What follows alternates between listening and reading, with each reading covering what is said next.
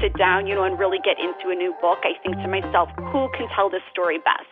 Or who can bring something, some kind of, you know, vital information to the story? Who do we need to hear from?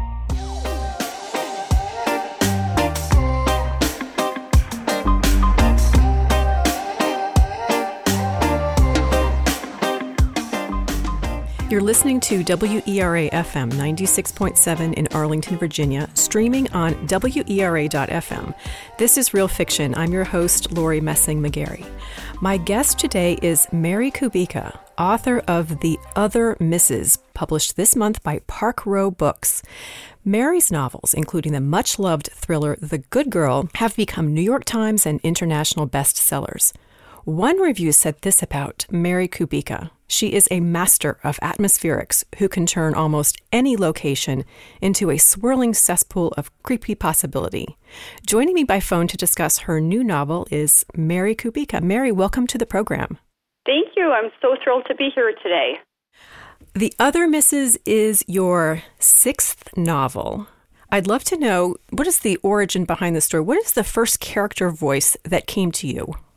Yeah, absolutely. Um, the other Mrs. is it's a story about um, a Chicago family. They inherit a home on a, on an island off the coast of Maine, and it's kind of a good time for them to leave Chicago behind. They've had a number of personal and professional hardships in their life of late, and so it's it's a good time for a fresh start. And then all sorts of you know disaster strikes once they arrive in Maine. But the the book is told from three different narratives. And there's Sadie, who is the mother in this family that moves to Maine. And then we hear from a woman named Camille and a narrator named Mouse. And actually, it was Sadie's voice that came to me first of these um, sort of Sadie's whole storyline. And I kind of, and once I had written her story, I ventured off from there to create some of the other characters. But yes, she was the one that first spoke to me. This is a tricky book to get into because there are so many, so many spoilers. But the first kind of inkling of an idea for this story was actually more of the twist at the end. Is that typical for you when you start a novel that the character voice comes maybe before the setting or some other piece of the storyline? You know, usually I start my my ideas. They're they're kind of um, you know a, a problem that needs to be solved. I usually think of it that way, and so I, I never have my ideas fully fleshed out when I begin writing the novel. I just have a starting point really but i feel like character voice comes next or at least one of the characters. All of my all of my novels are told from multiple points of view. So i feel like i have a pretty firm grasp on at least one of those voices. And i start in there and get to know that character a little bit more um, get to kind of explore this problem that i'm highlighting in the book and and where it's going to go. And at the same time i develop some of the other character voices and really start to see where this novel is going to go well, I mentioned in the introduction um, that you've been called a master of atmospherics, and the your new novel, The Other Mrs., it's largely set in Maine, although we do get some Chicago flashbacks. I'd love to know what drew you to this island off the coast of Maine where the story is mostly set. And I have to say, I found the winter and the ferry service to the mainland so isolating, and it just created this immersive atmosphere. I have time in Maine. Once upon a time, I swore that I was going to set every single book of mine in Chicago because it's home for me. But it was it was time to kind of break that molds a little bit. With uh, the other Mrs., I, I really needed a location that was very secluded and isolated, and you know this island off the coast of Maine just really fit the bill for that. One of those places that I've been enamored with since I was for as long as I can remember. You know, and I just sort of fantasized about going there. And then about four years ago, my family and I did go to Maine. We actually had started in Boston and we rented a car and drove north along the coast of Maine. You know, I wanted to make the setting for this book just as, as remote as I possibly could. You know, and there are like 4,000 islands off the coast of Maine. Some of them more inhabited than others. But the island that I've created in The Other Mrs., it is fictional because I wanted to sort of be able to do with it as I pleased. Logistically, I wanted to know how this worked. You know, I'm from Chicago, so, so writing about a Maine island was very different. Um, but on this specific island, it's late fall, turning into winter. The weather has shifted. You know, there's questions about will this ferry service that brings people to and from the mainland will it be able to run when the weather turns really dreary? Um, and what happens if the bay freezes? Then how can the boats possibly go back and forth? And there's just a sense of being trapped on the island. I absolutely felt that. In fact, I really wondered logistically for the locals that live on these little Maine islands, how how do they manage in the winter? Because you have scenes where one of the characters is taking a boat to the mainland to get to school. And I thought, my goodness, what happens if they can't go to school or what happens if someone becomes seriously ill? That sense of isolation and, and just being trapped is runs central through the novel eye opening for me, again, because I'm from Chicago where, you know, hospitals and doctors are plentiful, to see, uh, you know, what really happens if somebody has a middle of the night emergency on this island. How do they transport them? And, you know, I read stories and, and you know, brought this into the book as well, you know, where you might have a sole police officer on the island who doubles as an EMT, and, um, you know, you have to get uh, an injured or sick person to the shore where an emergency boat could meet them and transport them to the hospital on the mainland. You know, when you think about the time that that would take, and, you know, it just, it really is a completely different lifestyle. So it was always your intention to set the book in late fall, early winter to bring that element of isolation into the story you know, I don't I don't know if it was always my intent, but as I started doing some research and realizing, you know, this the the tension would really be heightened if there was the weather working against them. You know, I I sort of loved that, and I loved to make the book a little bit more atmospheric by adding, you know, there's there's a blizzard and and all sorts of things happening weather-wise that really um, add to the tension. In other novels, you have also created a kind of contrast, a rural-urban contrast. The the Good Girl featured Chicago, where you live, and remote Minnesota. And another novel, Don't You Cry, brings readers again to Chicago and then a small Michigan town. Can you talk about that rural urban contrast that you like to bring into your narratives? Yeah, absolutely. I, I love that contrast. I I think that it's just really eye opening, you know, how the setting in general can change the narrative. Um, you know, here in a bigger in a bigger city you're sort of you know, you're lost. You're one of one of many. And I think that there's a sense of isolation within that, but I think that just the atmospheric change so significantly when you're in a big town you have access to public transportation and police are you know more plentiful than they are in the more remote settings. Those remote settings um, like in the good girl that that's probably the most remote that I've, I've written where we have just a couple of people living isolated in a cabin with literally almost nobody else around. But to small town michigan where you know the the gossip is rampant and you know everybody kind of is in everybody's business. I think that that just changes the way that people relate to each other, sort of people's mindset and the, the psychology of the characters. And so I love to just have that contrast in my books. Um, anytime I go the more remote, it's definitely stepping a little bit outside of my comfort zone because I'm just not as used to that. But I love to do the research and learn about new places, even if, you know, like as in the other Mrs., I said before that the island is fictional, but it's based on, you know, kind of a, a mix of a number of real places. So I just love to explore what life is like in those settings. Yes, and I actually just realized that all of your remote locations begin with the letter M. You've got Minnesota, Michigan, and Maine. Are we going to Missouri or Montana next in your next novel? oh, I would love to explore Montana. well, Montana would be it would probably be a good place. Yes. Well, you know, I'm always interested in the structure of a book, and you mentioned earlier, Mary, that um, you have multiple points of view, and they're they're all fascinating. not only for what they reveal, but also for when a character is revealed. So, without discussing too much plot, can can you maybe just talk about your process for mapping the story and deciding who gets to say what and when? You've probably heard the the phrases plotter and pantser, and I am definitely a pantser. I'm the kind of author who just likes to fly by the seat of my pants. So usually there isn't a whole lot of forethought into the structure of my book when I get into writing it. I'm I'm the author that just kind of likes to dive in and see where the story takes me and where where these characters take me. Um, and so often a character will do or say something, you know, just an idea will come to me in the moment, and the author does or says something, and it just totally shifts my whole perspective on that that character or um, just where the story is going. And it's it's just this wonderful spontaneous thing that happens. Usually I'll start my novels with just one of one of the narrators and I will actually write his or her storyline in its entirety before going back and writing the next narrator. So with the other Mrs. as I said earlier, we hear from um, three different narrators. For the most part we hear from Sadie, Camille, and then a character named Mouse. So I wrote all of Sadie's storyline and it's it's wonderful because as I'm writing Sadie's storyline, you know, my brain is starting to think think on, well, who else is going to tell this story? And, you know, how's that going to go? And so then I, I jumped back when I was done and I, I wrote Camille's. And so at that point, it's really fun to try and create Camille's storyline so that it can tie into Sadie's. I, you know, end up with like three little novellas that I, I then kind of shuffle together.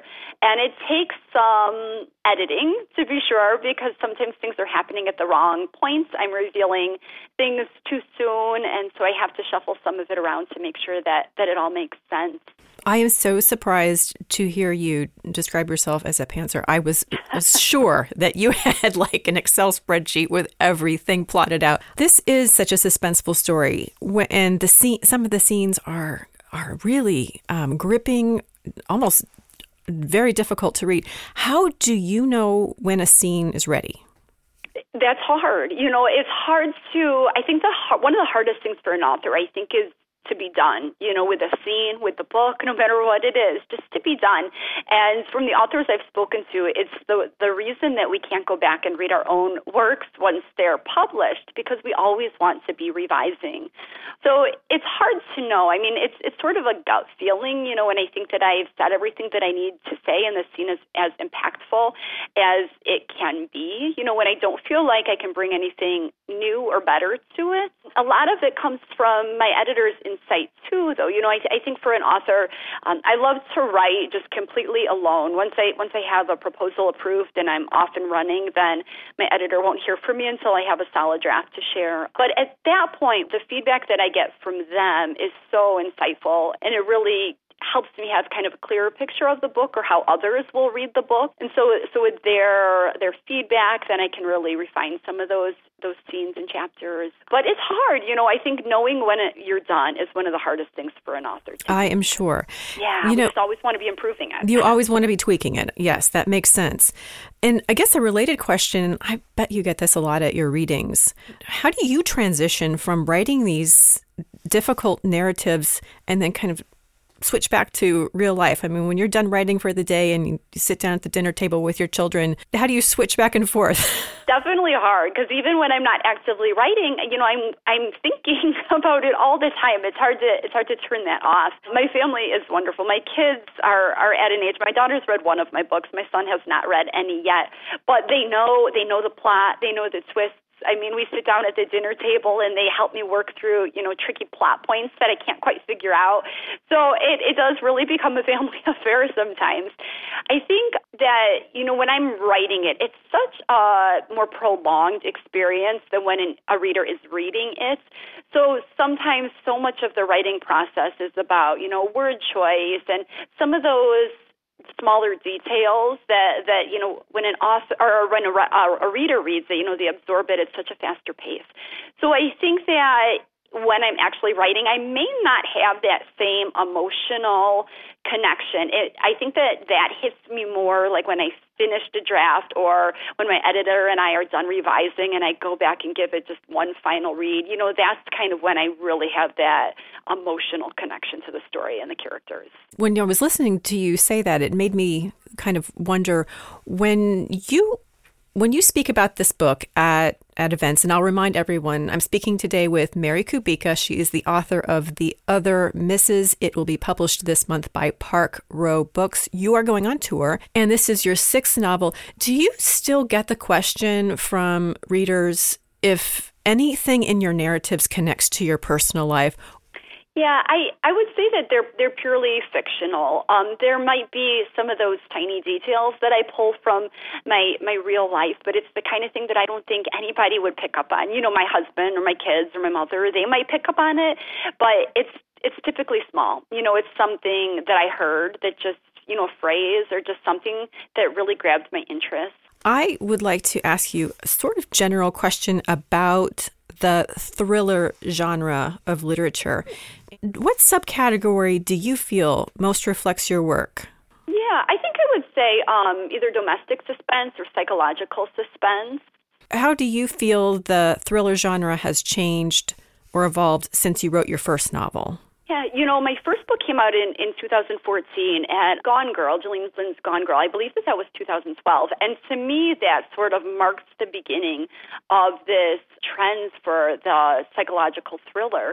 And it's been really, really fun to see the evolution over it, of it over the last number of years. I think that it's just, it's been really fulfilling for me to see so many female authors really come to this genre. There are plenty of wonderful male authors too, but it seems to be these days um, a genre that is really dominated by women, and and I love it. And I have to say, just on a personal note, they are some of the most wonderful and supportive women I've had the pleasure of meeting. But it's just, you know, I think that that what's so intriguing about the genre is it takes, you know, everyday, ordinary families and women, mothers, friends, um, and it puts them in these really extraordinary situations. And so we get to see, you know, at the height of all this turmoil, how do people respond? What do they do, you know, when they find out some something horrible about their husband or their mother or their sister? And you know, it's just kind of a step away from our everyday reality. And I think that that's what makes people love the the genre so much. Those are really good points. And in general, are you more drawn to writing female protagonists? I, th- I just kind of went back to look at your body of work, and it seemed like the most of the primary character, the main characters or the grounding characters were female. That you are absolutely right. I have I have written um, a handful of male narrators um, in The Good Girl, Pretty Baby, Don't You Cry, but my last couple of books have definitely been predominantly female narrators and it's it's not necessarily intentional i think that when i sit down you know and really get into a new book i think to myself who can tell this story best or who can bring something, some kind of, you know, vital information to the story? Who do we need to hear from? And so, you know, the last couple of books, I feel like it has, it's needed to be women, but not because they're women, but because, you know, they're the ones that I think specifically that character needs to tell the story. I enjoy writing male, male narrators too. I feel like with whatever character I write, there's sort of a getting to know you period. When I begin a novel, um, I like to think that, you know, it's just this this character is somebody I have just met. You know, I don't know them. Conversations maybe a little awkward, a little forced. You know, and from there though, it's like during the writing process, we become fast friends, and I know exactly what that character would say or do.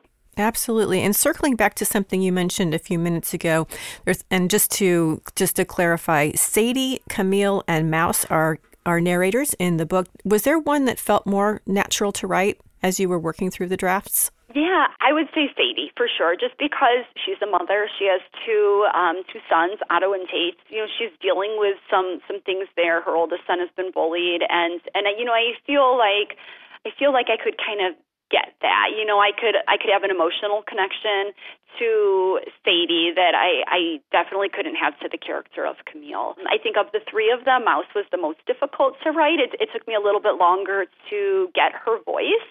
And I Mouse is told in third person, which is I think if I if I'm correct, it is the only the only character that I've ever written in third person up to this voice. But I just felt that that was the way to do her story justice. You mentioned earlier that through the evolution of thriller writing that you've been delighted to see more female authors um, publish their stories.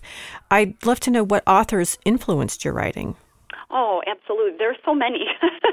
but I, I would say uh, Megan Abbott, um, Caroline Kepnes, Gilly McMillan, B.A. Paris, Ruth Ware, Heather Gudenkauf. There's just, you know, this wonderful group of female authors out there. And I never, I, I get asked quite a bit, you know, well, is there a book in particular or one author in particular that has influenced me? And it's really hard to narrow it down to just one book or one author. I feel like, um, as an avid reader myself, I'm, I'm always learning every time I pick up a new book to read. I think I'm always paying attention to the way that the authors write, the way they do dialogue, you know, words that they use that just kind of grab me. I think that makes perfect sense to everyone who reads a lot. it is very difficult to narrow it down. Well, there's a, a related question that I love to ask guests, and is there a, a book that you like to recommend that maybe no one has ever heard of? Yeah, I I don't know that nobody's ever heard of, but I don't I don't think that it got the praise that it deserved. But T. Greenwood, Tammy Greenwood, came out with a book called Where I Lost Her. That's probably been I want to say three or four years now. It's just it's phenomenal. It's a book about a woman. She is vacationing in rural Vermont, and she runs out for an errand one evening. And as she's making her way back to the cabin where they're staying, she encounters um, a young girl in the middle of the road. But by the time that this woman can get out and, and, and go get the girl and figure out what's going on, you know, why this young girl is alone in the road at night, she vanishes into the woods and, and this woman is not able to get to her. Well, you know, she goes to the police, but as it turns out, you know, nobody's filed a missing child report. They can't find this girl.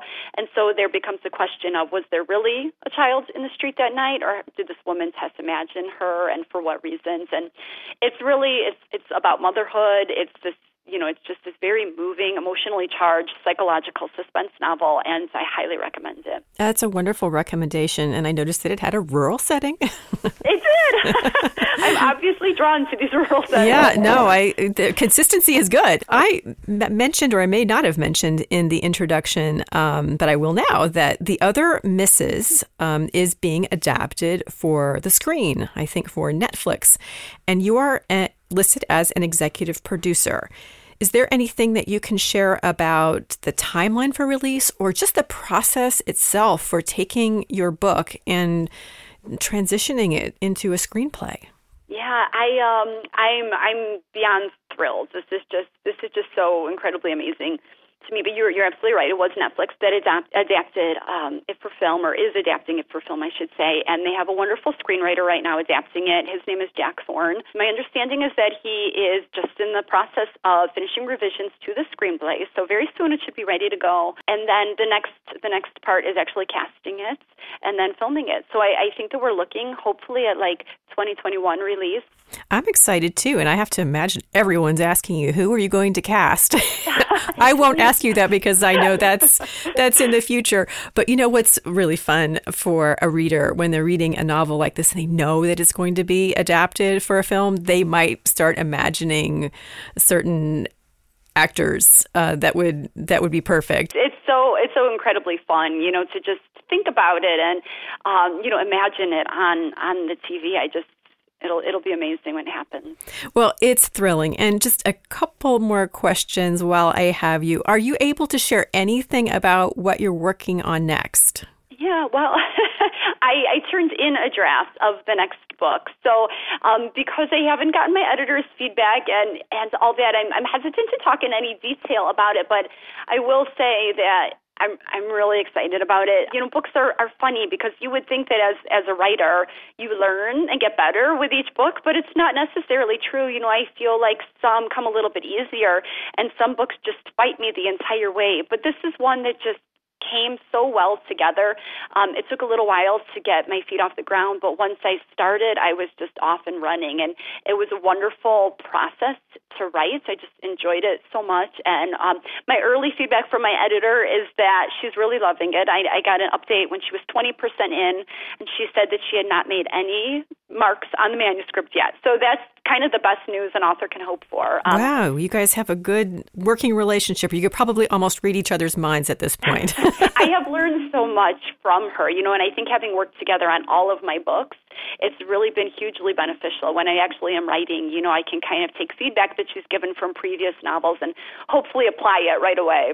That's so exciting to hear about. Well, I want to uh, let readers know where they can learn uh, more about you and your books. And I mentioned earlier that you are going on tour soon.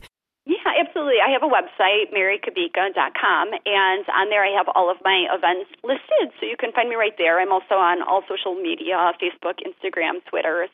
Well, my guest today is Mary Kubica. Her new novel is The Other Misses. It's published by Park Row Books. And you've been listening to WERA FM 96.7 in Arlington, Virginia, streaming on WERA.FM. You can always find me at realfictionradio.com. Mary, thank you so much for coming to the program today. Thank you for having me. If you enjoyed today's program, episodes are archived on realfictionradio.com and your favorite podcast platforms.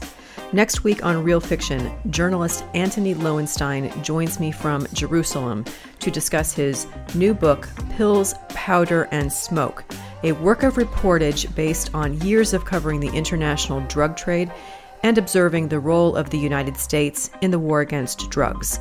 Here is a preview of our discussion. How would you summarize the role of the United States in the international drug trade?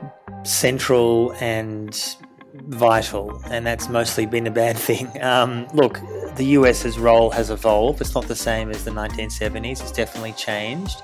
The US's influence, in fact, is declining to an I mean, I say that in a general political sense globally. The world's becoming much more multipolar. The role of the US, the influence of the US, while still the global superpower, and that'll remain for a number of years. Its power is definitely declining with the rise of other states which are not more democratic, such as China, but certainly much more influential than they were 10, 20 years ago. And that also impacts drug policy. So, whereas years ago, if any country dared tried to want to legalize marijuana or any other drugs, the US would almost um, threaten invasion. I mean, I'm generalizing, I'm sort of exaggerating, but there has been a sense that the US could dictate so much of global drug policy.